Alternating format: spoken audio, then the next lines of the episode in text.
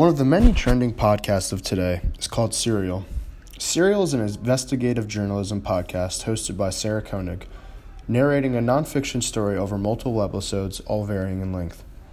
New episodes were originally available weekly, but partway through the second season, the schedule was revised to every other week.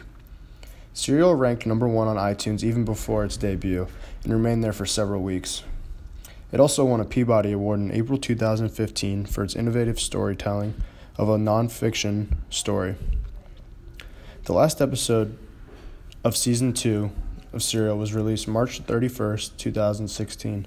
The producers of Serial launched the podcast S Town on March 28, 2017.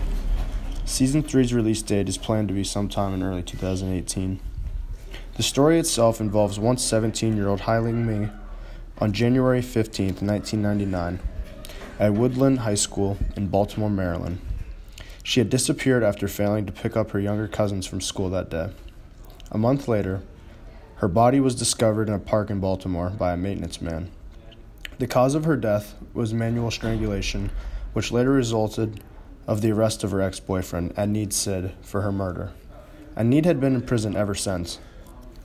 There was never any physical evidence that suggested that he was the one at guilt, but the state's case against him painted him a negative light. They suggested that even though they were not dating, Adnan wasn't supposed to be dating at all due to his parents being conservative Muslims. This meant that the relationship was kept secret, and the state used this against him in two ways.